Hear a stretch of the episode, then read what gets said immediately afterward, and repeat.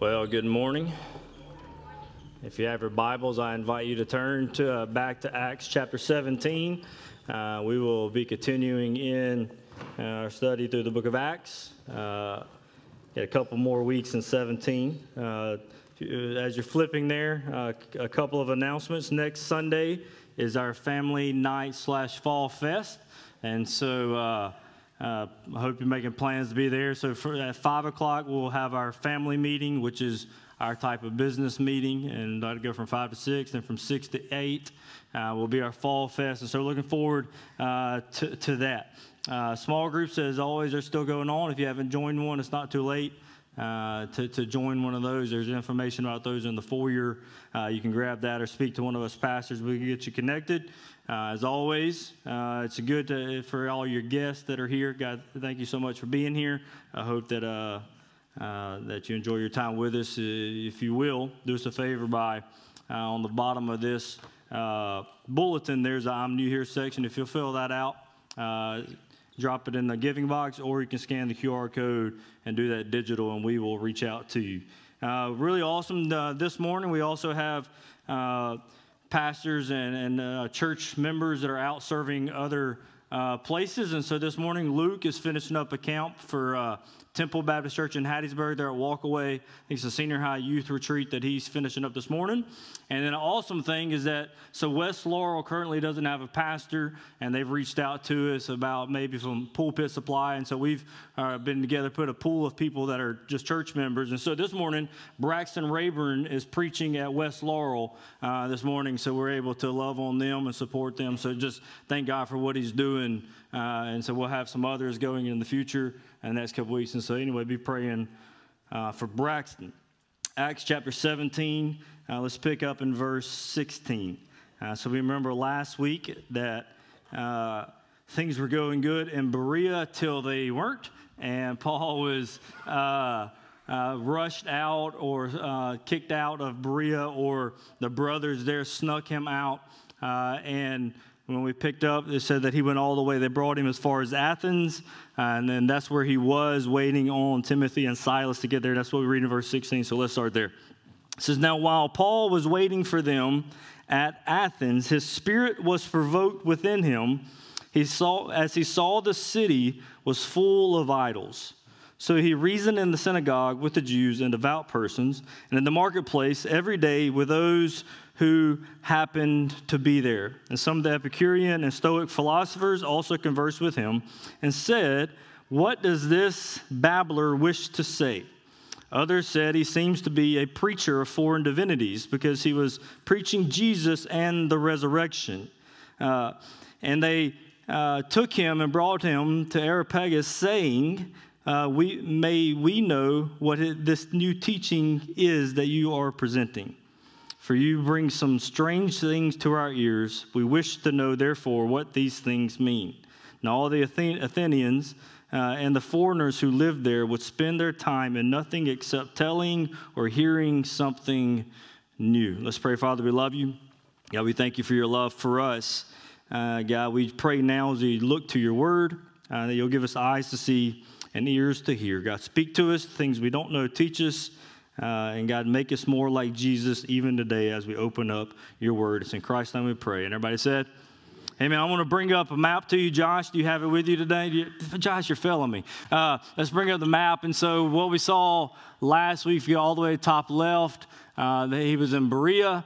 And so now he is, he has sailed to Athens, is where we pick up today. And so uh, anyway, I'm not going into any geographical uh geography with you like Luke would, but that's just where he is now. All right, everybody got it? Everyone means yes? All right. Uh, and so anyway, Athens, we all have heard of Athens, right? And so uh, even if you haven't read the Bible, you're familiar with Athens. And so really in this story, setting it up, I want to almost personif personify Athens, if you will, uh, about, because obviously it's a place, it's a city, but that city had people and it had its own uh, culture, if you will, or multiple cultures. But anyway, we'll get to that in a little bit. And so ultimately, I want to set the scene. First of all, he's in Athens. It's the foremost Greek city since the fifth century. Uh, it was incorporated into Rome, but it still retained its proud intellectual independence, and it was a free city. It was rich in philosophical tradition, inherited by people that came from Athens named Socrates, Plato, and Aristotle. Its literature and its art and its accomplishments were unmatched. And even though at this point, when Paul's there, it's a shell of its former self that still lived in its great past. It was the intellectual metro, uh, metropolis of the world. Aesthetically, it was magnificent. Everywhere you went, there was beautiful architecture. There were shrines and monuments and buildings that people just marveled at. They were sophisticated, philosophical, and what we see in this text, they were very, very religious. Then you have Paul, who probably wasn't happy where he was.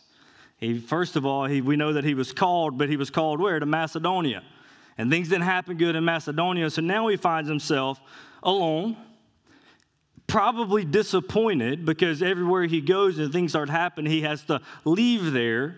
Uh, and for some commentators, it maybe even at his lowest moment. Could you imagine Paul for a moment where he was? Everything's been good. Philippian, uh, we see the Philippian church uh, planted, and things are great. He moves on to Thessalonica, and then things are going good till they weren't. And then he moves down to Berea, and things are going good till they weren't. And now he finds himself by himself in a place called Athens, uh, full of all of this idolatry. You could imagine maybe even the human side of him being disappointed and even saddened and desperate and alone. And what we see in Paul here is how, first of all, it's a side to the text, but how he reacts in his disappointment maybe, or maybe how uh, he's probably all up in his, how we would say it, in his feels at this moment. He's not where he thought he should be or wants to be. He's by himself, and he's all up in his feels. And so here you have Paul coming to Athens in this setting. And first of all, I'm going to break the text. I'm really only going to get to verse eighteen, I'm going to be honest with you. Uh, I tried hard to break down more than that, but I'm going to finish three verses today. And the way that I want us to see, first of all, setting that context, here's the landscape in which this Paul, in his fields, if you will, comes into this town. We're going to see his, the way he reacted. First of all, we're going to see what he saw. Scripture is very clear. Luke says that he saw something.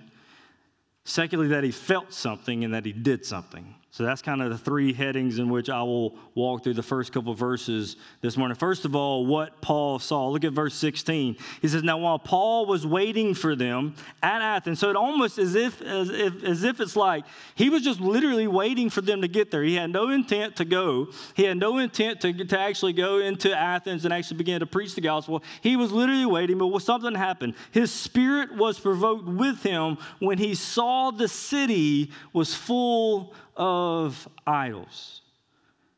Now here he is in his waiting. He's at his lowest moment, but he's in this place called Athens, this beautiful architecture. There's, there's temples and shrines all over the place, and whenever his eyes continued to see it, that deep within him, his spirit was provoked because he saw that the city was full of idols. As I said, the city was full of beautiful buildings and architecture and monuments. There was Acropolis, which was the ancient citadel that was elevated so high that it could be seen from four miles away.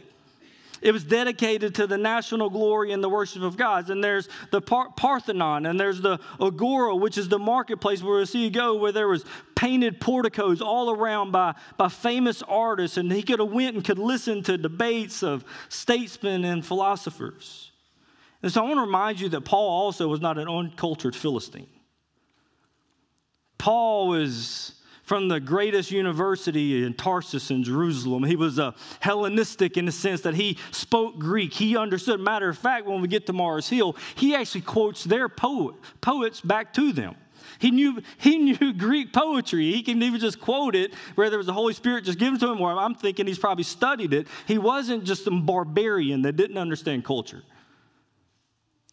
You follow me? Like, we got to understand that about him. So here he is with Athens that is filled with a landscape of beautiful architecture. And most of us would go, man, I would love to, I would have just loved to seen it and taken in that just the, the vibe and the culture of Athens and, and Greece.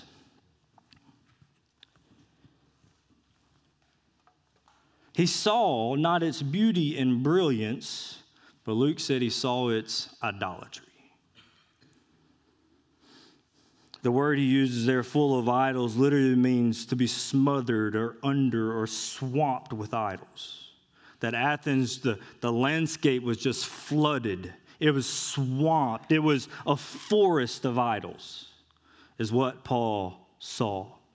Athens, as we see actually when you, next week when Luke uh, preaches, he'll actually begin in verse twenty-two where Paul says, hey, I, I perceive that you guys, you're very religious. They were so religious that they wanted to make sure they were worshiping all the gods. And what we'll see is that there may have been a god they didn't know about, so they had a place set up for an unknown god just in case they missed him. Uh, they were very religious. They didn't want to miss out on any kind of worship or any kind of deity, so they were very religious people.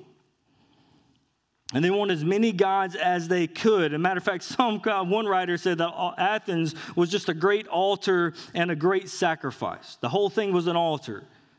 Another writer said it was easier to find a god in Athens than it was a man. There were altars and shrines all over the place.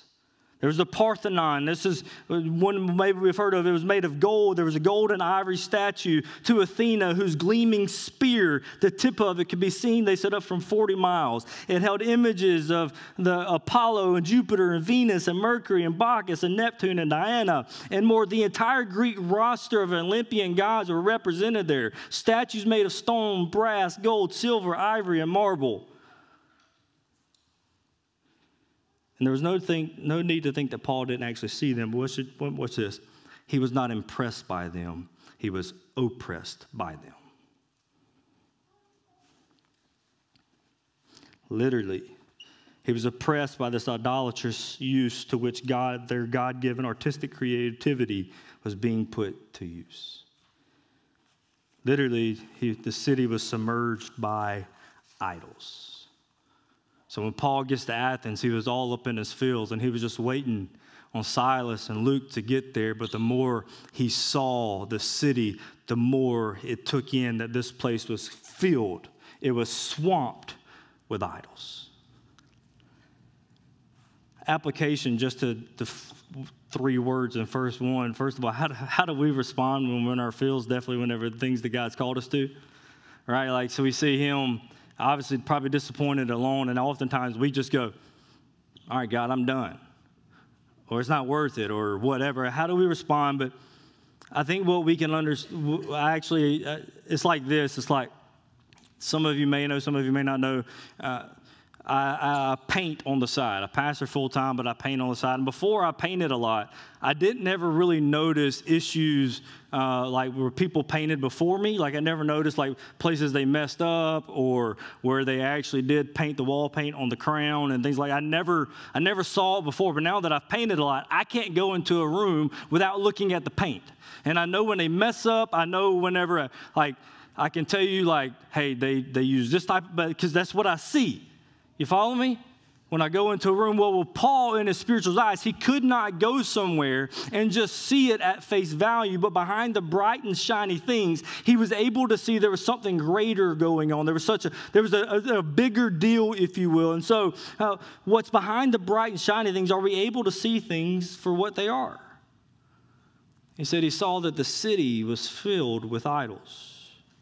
And we'll talk more about idols in a minute, but an idol is that which takes the place of God. So, Justin, how can I know that I, the idols in my own life? So we're just looking at Athens, but all, most of us want to read this text and go, I'm Paul, but reality is we're Athens. That our, our hearts and our lives are filled with idols, that oftentimes it's flooded, it's swamped. We're not the hero, we're the, the idolater. And so I ask the question, what are the idols that are in our life? We look at this text and say, man, Paul saw that, and even we have to apply that in a sense, what are the idols in my own life? So how can I locate or how can I know the idols in my life? Ask this question, what is it that consumes your thoughts, your worries, and your affections? What is it that keeps you up at night? What is it that makes you lose sleep? What is it that makes you stop trusting in God and think you can take care of it on your own strength? What altars do we sacrifice to? So just to make that make sense, like what are the idols? And we, we obviously we can identify those in Athens. There's the Parthenon and there's these and that and there's these statues. But what does it look like for us today when we look upon the landscape of even just Laurel, Jones County? We find ourselves with the idol of politics and wealth and my job and my spouse. That ultimately, even in the church, we look out and see the city is full of idols.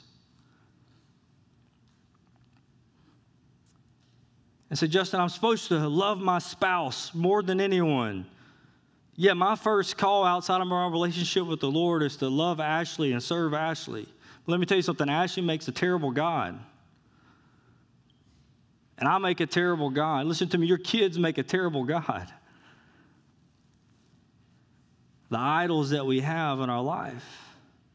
Because ultimately, and I wrote down here, college football, et cetera. There are things in which that we, in our city called our lives, that we have elevated. And my prayer is that God, like he did Paul, give us spiritual eyes to see, not just in the world around us, but even in my own life, my own heart. Paul was there waiting, but God opened his eyes not to see the architecture, but to see the idolatry. And oftentimes we're blind to our own tendencies. That's why we need the word of God. I know what the Psalms teaches, who can discern his ways? We need the word of God to open our eyes to see ourselves. And so I pray, I think an application is, God, please give me eyes to see even idols in my own life. Not just point at the Athens, but me. So we see what he saw. He saw that the city was full of idolatry. Secondly, we see what he felt. Not only did he see something, but he felt something. Look again in verse sixteen. It says, now while Paul was waiting for them in Athens, his spirit was provoked within him. So probably already, as I began talking about Athens and its idolatry and the, its systems and ways, we automatically began to think, and even in our, probably definitely in our conservatism uh, in South Mississippi, began to look at like the landscape of the United States, and like there's this frustration that begins to boil up within us thinking about them, right? Thinking, and so don't quite get there yet, because I don't think that's what was really agitating Paul. Uh, but I'll break that down a little bit in a minute. But it said his spirit was provoked within him. Uh, this word in the Greek is literally mean it's greatly distressed. And when it's used in a medical sense, it, it was used in the in, the, in medical as in the, having a seizure, an epileptic fit. It's a, it's a to irritate or to raise to an anger. That when Paul saw this, that deep within his spirit there was an anger that began to rise up. And say, hold on, isn't this the same Paul that wrote to the Corinthians and said that love is not easily angered? Right?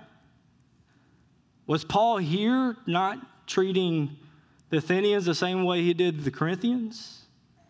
Did he just have something against the Greeks here, or is there something going on here? Or is he just plain out angry because of idolatry? The verb here, when it says he was provoked within his spirit, uh, he was greatly distressed. It's in the imperfect tense, uh, which means it was a, a continual settled reaction. As in what Luke is saying is that whenever he was there waiting, the more he saw it, the more unsettled he became. It wasn't just like this instant, like he walked in and just lost it. It was the more he saw it, the more he was inundated with it, the more his spirit was greatly distressed or provoked, if you will. It was a great distress. And I want you to remember, nobody's with Paul here. This, this, this extreme word is the word that Paul would have shared with Luke describing the story of when he went to Athens, that this is the word that I use, I choose to use when I was in Athens. This great distress. And this word is used often in the Old Testament, but it's used regularly in reference to the Holy One of Israel being God. God's reaction to idolatry, whenever there was the golden calf of Mount Sinai, or the idolatry to Baal, or those others, it says that what? That the Lord was provoked to anger. It's the same word that we see with Paul here. This provoking in his spirit, this unsettling in his spirit, is the same word that's used for God when it comes to idolatry in the Old Testament. That it was that it was he was provoked. So we see in the text that Paul was provo- provoked by idolatry, just as God himself is. And here's the reason. Here's the why he was provoked. It was for the name and the glory of God. Oftentimes the the word in the Old Testament used is jealousy. In Exodus thirty-four fourteen, it says, "For you shall worship no other God, for the Lord, whose name is jealous, is a jealous God." We understand jealousy, and so let's define it for a moment. What is jealousy? Jealousy is a resentment of rivals. Jealousy can be good or bad depending on if the rival has business being there. Just a news flash. There's baby girl. Here's the news flash. It's like jealousy. Let's just say I'm jealous of somebody because they could outshine me rather in, in looks, in sports, or in smarts. That jealousy is a bad jealousy because none of us own the monopoly on any of those areas. However, if there's a third party trying to enter into my marriage, I have all right to be jealous because that third party does not deserve to be in the place in that marriage. You with me? And it is the same with God. Isaiah forty-two eight, God says this, "I am the Lord, and that is my name. My glory I give to no other, nor my praise to carved idols." Listen to me. God has the right to exclusive allegiance, and is jealous if we transfer it to anyone or anything else. And moreover, the people of God who love God's name should share it, share in that jealousy for his name, his honor, and his glory. What we see going on in Acts, and he just wasn't mad because of their, uh, their lack of knowledge. He was frustrated. He was provoked within because God was not receiving glory that he alone was due. That his glory and honor is being placed on things that were made with hands, not on and in God. First Kings nineteen ten, Elijah said this to the people. It said, he said, "I have been very jealous for the Lord, the God of hosts, for the people of Israel have forsaken your covenant and thrown down your altars and killed your prophets with the sword. And I, even I, only am left, and they seek my life." He said, "I am jealous for the name of the Lord because the people of Israel have forsaken him and run to other gods."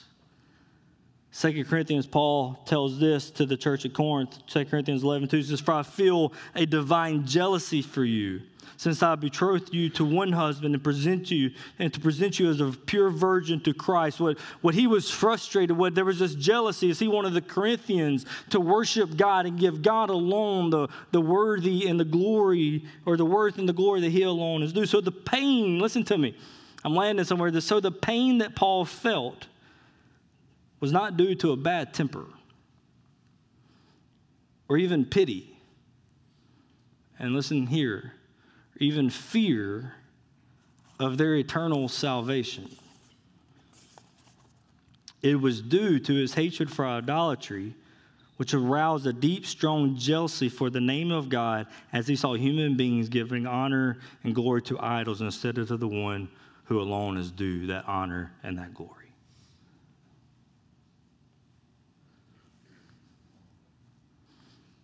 So application, just gives a couple of verses. I'm going to remind you that God does not share his glory with anyone or anything.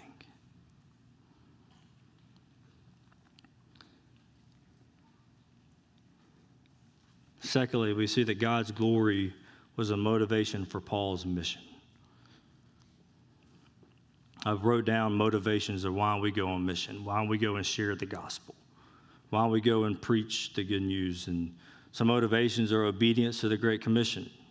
God has commanded us to do this. Jesus explicitly says that go and make disciples of all nations. We do it in obedience. For some, we do it out of compassion. We think about people who don't know Jesus, and we don't want them to spend eternity separated from him. But what we learn from this text is that the chief motivation is the glory of God. That Athens was full of idolatry, which means people were worshiping.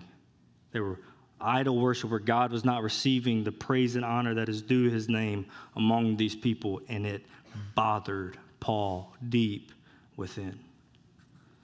The Father has given the Son supreme honor that every, at his name every knee will bow and every tongue will confess to his lordship. Listen to me. And when he is denied that, we should feel it.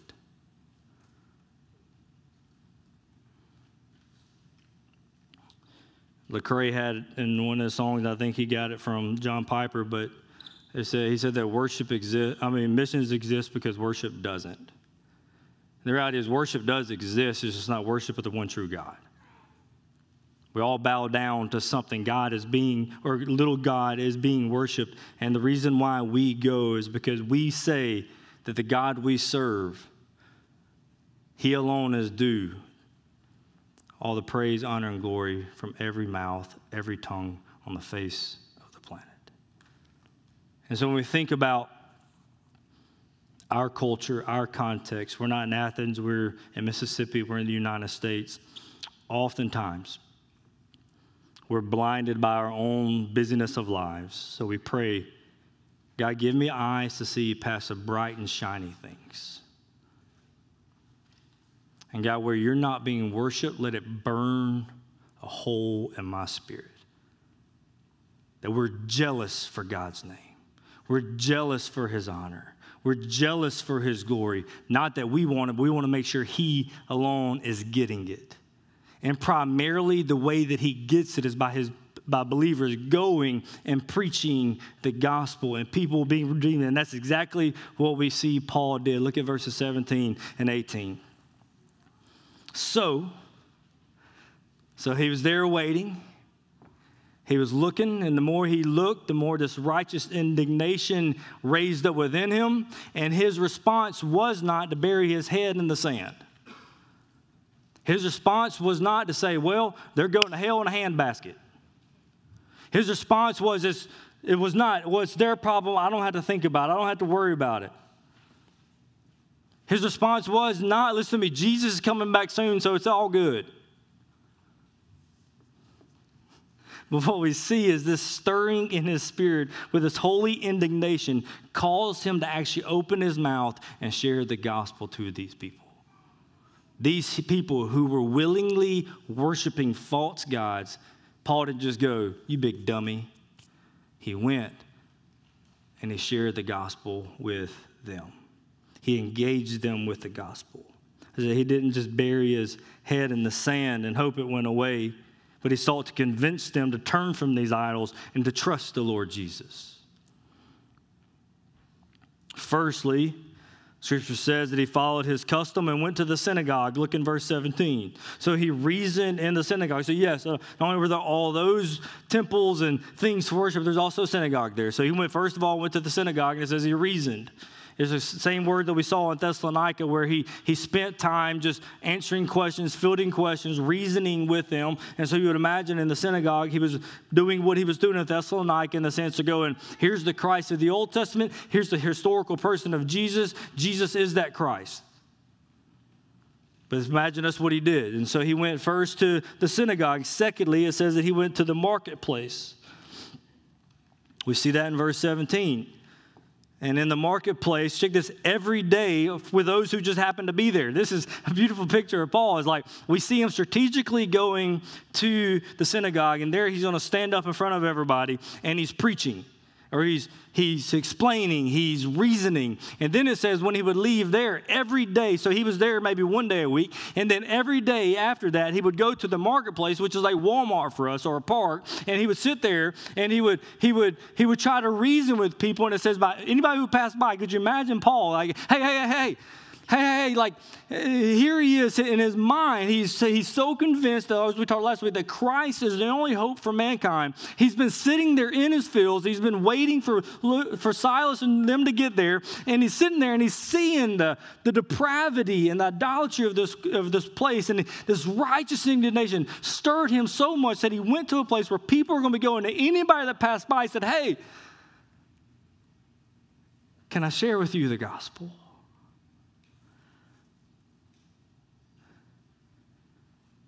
We oftentimes think about Paul, and we're going to see him in a second, stand up at Mars Hill and have a conversation with the most intellectual people there are.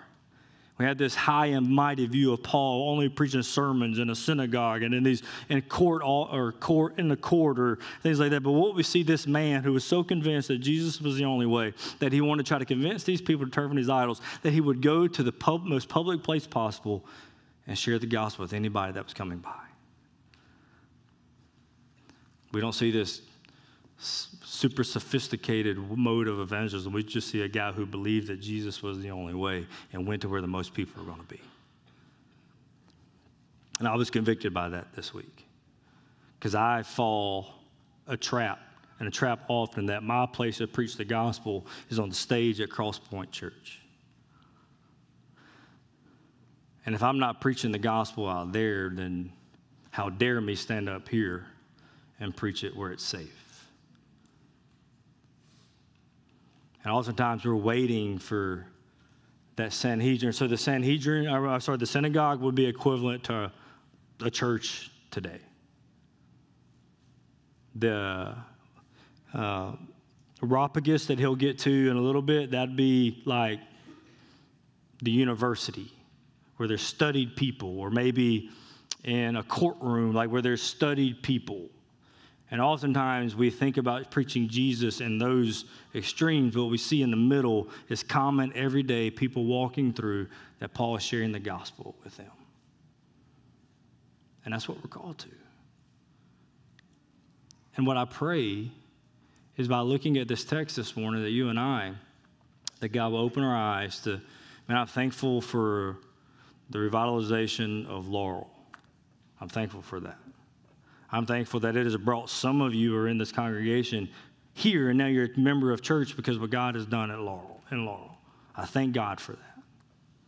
I thank God for the families that have been blessed financially and whatever from the thing. Listen to me, but my prayer is, is that God will open our eyes around us, that we'll see past the shiny and bright things and see the real need, that there are people that walk, even in Jones County, Mississippi, who are living their idols under the bondage of idol worship. They're living their life serving other gods that is not Christ. And that would be so moved by that, that would go share. That's exactly what we see with Paul. I don't think he had any intention in going into the city. I really don't. I just think the more he saw it, he couldn't contain himself anymore. And that's my prayer for, for me and you, is that as we, we see, not just Scripture, but we see the world and see that our world is swamped with things. And I say it this way: our world is swamped with things. I want to call it idols if you don't want to call it idols. They're swamped with things that are taking the place of God. If you can't see it, then let's ask God to open our eyes. And primarily it's because we want Christ Jesus to receive praise, honor, and glory on this side of eternity. Not to be that guy, but I am that guy, is because eventually every knee will bow and every tongue will confess that Christ is Lord. But I want people to have the opportunity on this side of eternity, because they don't have an op- they don't have a choice then.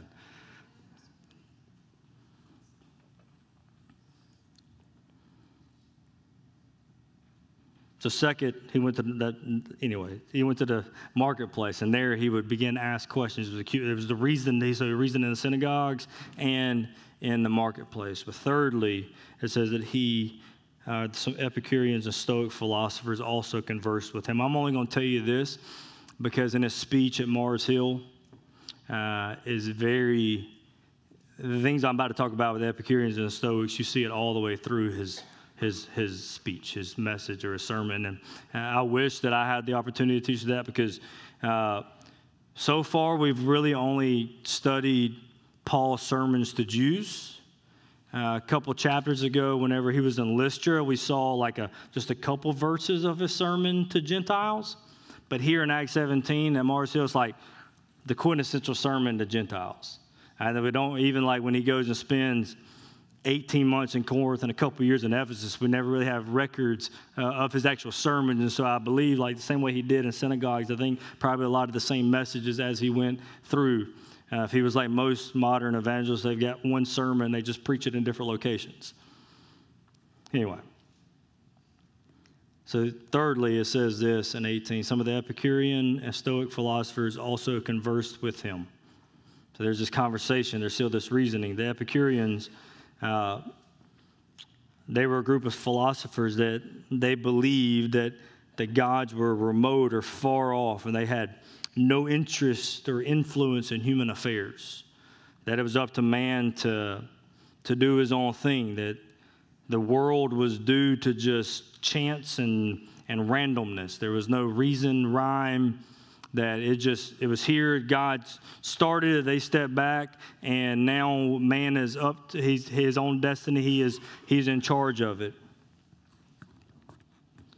There's no afterlife, they believe, that there's no survival of death. Like once you die, it's done, and there's no judgment. And say, Justin, this is very important whenever Paul, because we're going to see how just how smart uh, and read Luke, or Paul is when he stands before uh, them. They believe that humans should pursue pleasure and avoid pain and fear altogether.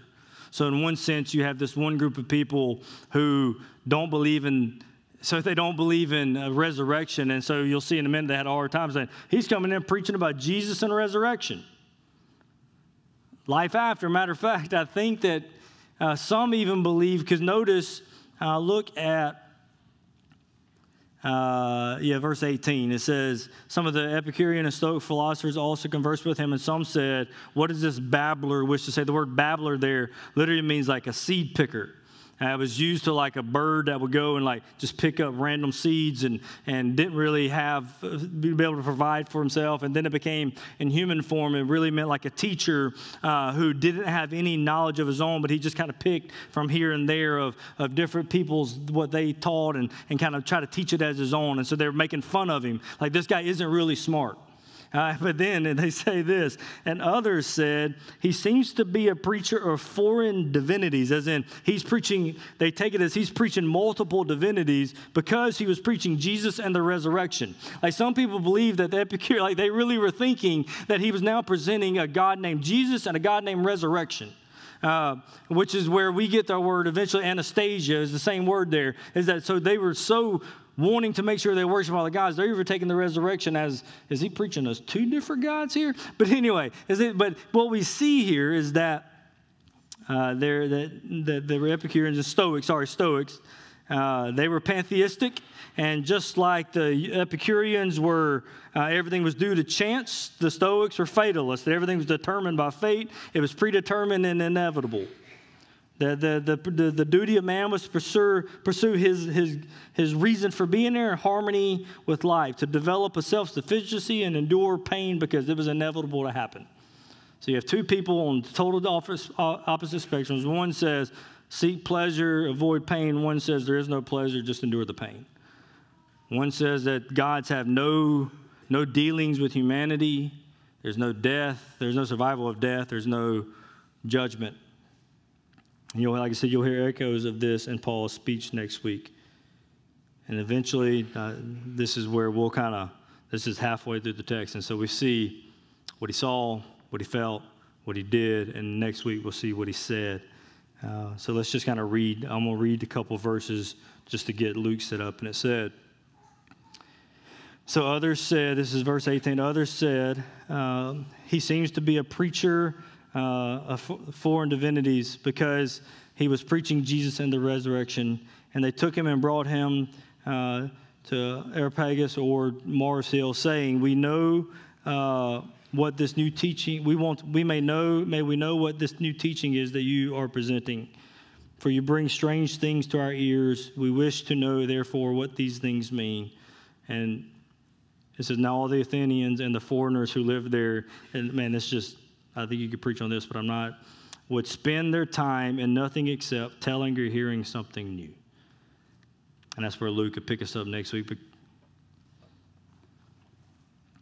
The application just to that, what Paul did is that, that's what I pray for me and you, is that our passion for the Lord's honor and glory will lead us just not to talk about it amongst one another, but to share the gospel with people who don't know him. That's what the church struggles with. We spend a lot of times talking to each other about God's honor and his glory, but we don't often share it with people who don't know him at all. That God would give us spiritual eyes to see past the shine, shiny and bright things, the Athens, and see it not just as a place of beauty and architecture, but a place that is swamped with idols. And those idols are taking the place of the glory of Jesus, and we are to go and share so that Jesus alone receives the glory out of all people's hearts and minds. And the second thing we see in that text is that the same gospel that saves the Jew is the same gospel that saves the common person, that saves the intellectual. That we all come to faith in Jesus, but the same message, that message is the gospel. Let's pray. Father, we love you. God, we thank you for your love for us. God, we thank you for your word. God, we thank you that uh, we can look to your word and we can just see uh, just this account where Paul made, maybe didn't desire to be in Athens, but God, while he was there, God, you opened his eyes to see a city for what it was, a city that was lost, that was under bondage, that was even wasting their talents and their gifts and their intellects by doing it to the worship of idols.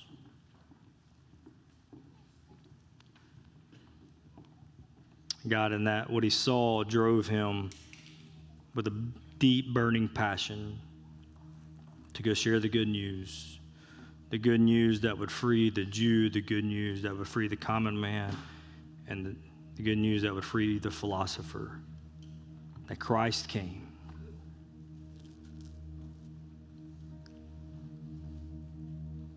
To die, to set us free from the bondage of idols, from the bondage of self-sufficiency, from the bondage of fatalism, or whatever you want to fill in the blank. God, we thank you for your scripture. God, I pray that we just won't be hearers of your word, but that we'll be doers of it. God, that this word that we so highly lift up to teach and to receive, God, that we will do your word, that we will go and we'll share the good news, that we'll see where you're at work, and we'll join you there. God, if there's anybody in here this morning that has not trusted in Jesus, maybe they're like the Athenians where Paul says, I perceive that you are very religious. Maybe we've been trusting in our religion. Maybe we've been trusted in checking, just like the heart of the Athenians were, to make sure all the God boxes were checked. So sufficiently that they had an altar to an unknown God they didn't want to miss. Maybe we've lived our life in this religious way that we're making sure we're checking off all the boxes, that we're doing all the right things, but yet we have yet to trust in Jesus. So God, may this morning we repent of our religiosity and we trust in Christ. God, maybe there, there's a believer or two in here that you have exposed idols in their life. Maybe you've exposed people or things or places that have taken your right place. And God, you reminded us this morning that you share your glory with no one. So God, if there are people, even places in my own life where I built an altar to, a, to an idol, God, I pray that you would reveal that, God, you, you would crush it. And God, I pray that for every person in here, God, if there's the idol of husband or wife or family or children or job or or hobby or whatever it is, God, whatever that idol we've placed in our life, God, we may we be like King Asa in Chronicles where he goes and he tears down the Asherim poles and fortifies the city. May today, through the power of your Spirit, may we may we confess, repent, and allow you to break those idols that are stilling our affection and devotion for you, instilling honor and glory to you. God, I pray that maybe our response is repentance. How you move, Spirit, lead us, and may we submit to your leadership. It's in Christ's name. Amen. If you need to talk, I'll be standing in the back. If not, you just respond as the Lord leads.